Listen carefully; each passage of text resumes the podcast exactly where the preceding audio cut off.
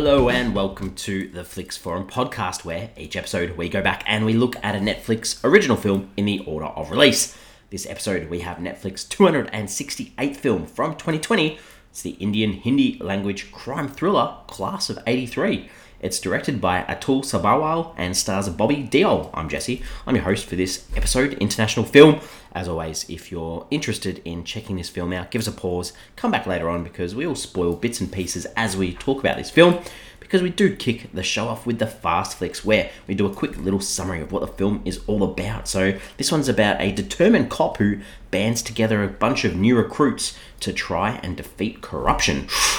Uh, sounds like a typical police sort of film. Uh, probably is in bits and pieces, but that's where we're heading for this one. So, um, yeah, let's get into it. Let's talk about how this ended up on Netflix. Um, th- this is um, this film, I guess, is based loosely on a book titled The Class of '83, which was published in 2019 by a leading Indian crime journalist called Hussain Zaidi. Uh, it's set in Bombay in the 1980s when there was a, a, a, sort of a stranglehold of the underworld on the city, um, and it was becoming hard to break. So, uh, dozens of young men were rendered jobless as a result of the ongoing mill strike. Um, they were being lured into joining gangs, um, and then we had powerful politicians and, and, gang leaders making it really hard for police to sort of uh, solve or, or, work in the city. So that's where this film sort of based on. This film is Netflix's third collaboration with Red Chillies Entertainment, following uh, some original um, TV streaming series. So the first one was called Bard of Blood, and the other one was called Betaal. So um, not the first time that Netflix has worked with this company. Um, Pardeep Sharman, um, who sort of um, you know his story of which this this class of 83 is based on has sort of sent some legal notifications to netflix and red chillies entertainment as well as um, the the author of the book uh, through a lawyer in regard to his betrayal. So um, some legal action around the, the, the telling of this story as well. This was obviously filmed um, in india um, filmed in may of 2019 it hit netflix worldwide on the 21st of august 2020 uh, across the world, the only interesting title that it had, I guess, was in Spanish. It's called Lethal Agents, which I don't mind as well. I think that's a nice title. Um, plays along well with this this film.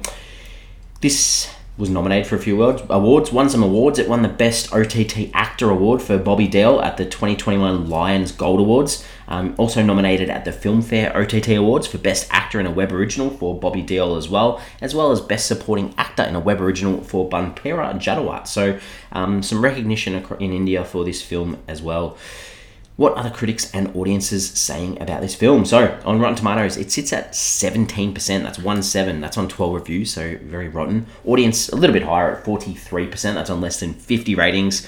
IMDb, a little bit higher again, sits at a 5.8 out of 5.8 out of 10 on nearly 6,000 ratings. Letterboxd, it's fairly solid at a 2.9 out of 5, but that's only on about 750 ratings and has only been logged by a bit over a thousand people. So I guess not a lot of people have actually gone out of their way to say that they've seen this film. Uh, for me, what are my thoughts? I think this film, it looks good, it feels authentic to the time, but the characters don't give you enough to care about them. Um, and this is one of the cases, I guess, where I didn't enjoy a short runtime. You know, a lot of the time we're talking about these big films that go for way too long and need a tight edit.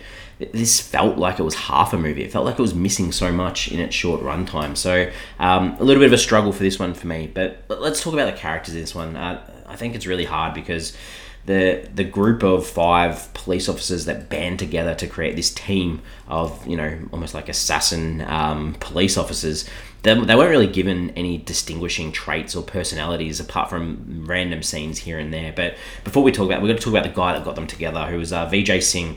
So Vijay Singh, he's um, he's a, obviously a, police officer. He, he, he doesn't like corruption. He wants to do the right thing.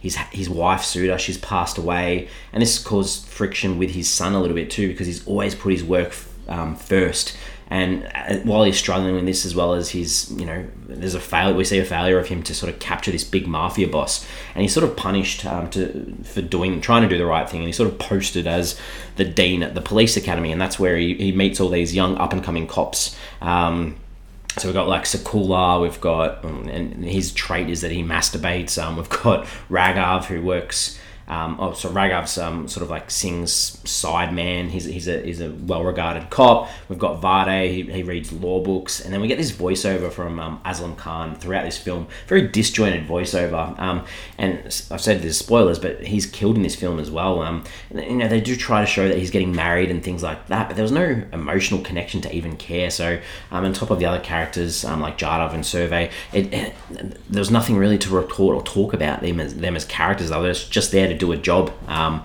and fight corruption. So a little bit frustrating character wise. Uh, the director Atul Sabharwal, uh, seven directing credits, ten writing credits, all Indian. So obviously making his way through it and, and getting some work done. Um, let's talk about the scenes in this one. So things that stood out. I think uh, I didn't mind like, the incorporation of, of, what was happening in Bombay during the 1980s.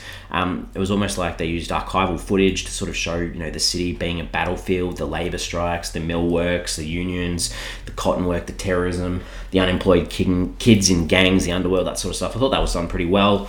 Um, there's a scene where the, the, the, boys, this group of the men, uh, these police officers, they learn quickly from earlier antics um, in, in needing to cover their tracks in the work that they're doing. Um, and, you know, they're pulled up for pretty much point blank killing a, a bad guy. Um, and, you know, they go to the extra work to show that, that, you know, after they kill this guy, they give him some extra shots to say that they tried to disarm him. They show, you know, bruises on their body from, from the gun being held to them when it didn't actually happen, um, you know, learning from their mistakes. So I thought that was all right. Uh, and there's a scene towards the end where Singh sort of angry about these this group of cops that sort of some of them become corrupt.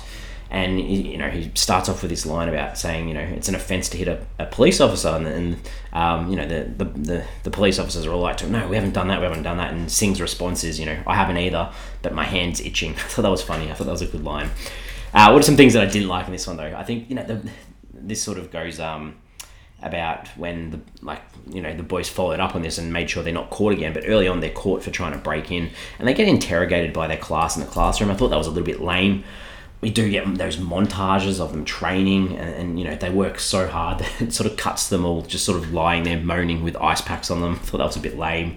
Uh, the, the, idea I mentioned this in character traits I guess but Shakur the idea that you know he masturbates. There's this scene where he's sort of they're in this bar, they're looking at some ladies. He goes to the bathroom and masturbates. He has an accident on his pants, and then he's like called to see his boss and sort of said, you know, don't smear your uniform. The force shouldn't be ashamed. I thought that was just gross and not needed at all.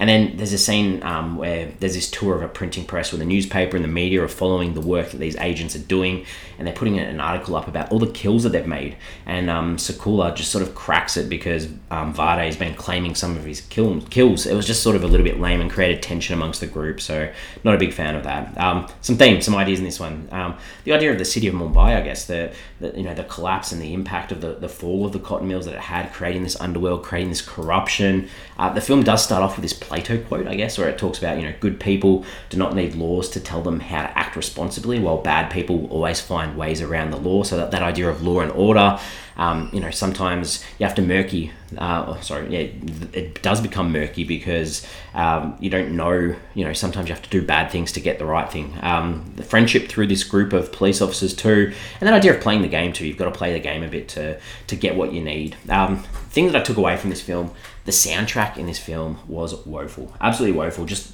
horrible. Did not enjoy it one little bit. It just felt all out of place the whole time. Uh, I haven't got anything else to talk about this film. I, I mean, it's a short film. There's not a lot to say about it. I'm ready to wrap it up. We give the film a rating out of five. This film's not really worth your time. There's better films in this genre, and this one doesn't make you care about the characters, like I mentioned, even if their cause is noble. So I'd say give it a miss. I'm still giving it a two out of five for the way it looks at stages, but not one that uh, is memorable at all. We are on socials. We've got Facebook, we've got Instagram, and X, formerly known as Twitter. We put a post up with a question for the film for me, the question I wanted to put out there was like, why didn't the characters in this film consider the morality of their actions? Because yes, they're they're doing the good thing, but they're still killing people. So, and there's no actual, you know, as I mentioned in the, the lack of character development, it would have been nice to see them actually contemplate taking someone's life. Um, how does that impact them physically, emotionally? We didn't see any of that, so um, that was a little bit of a, a frustration for me. But while being frustrated, I'm gonna break some news. Uh, we did this a couple of years ago. It's December. It's nearly December. We're, we're heading into Christmas season. I'm going to try a bit of a challenge. We're going to try and do Podmas again this year. For those that uh, have listened along and know what Podmas is, that's where every day in the lead up through December up to Christmas, we're going to put an episode out every single day. We're going to cover a Netflix original film every single day of December right up to Christmas. This is going to be tough. this is going to be very, very tough and tricky, but the aim is to have an episode out every single day right up to the lead up to Christmas. And we're going to kick off on the 1st of December, which is only a couple of days away, with another 2020 film. We're still following them in chronological order. And this one's a, an international film, a Mexican action thriller called Dark Forces or Fuego Negro.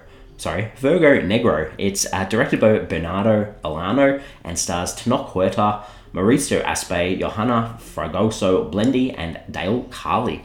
That's what we've got on the 1st of December. Uh, it doesn't seem very festive or Christmassy, Dark Forces, but that's what we're kicking it off with. Join us for Podmas. Thanks for listening as always, and I'll see you in a couple of days.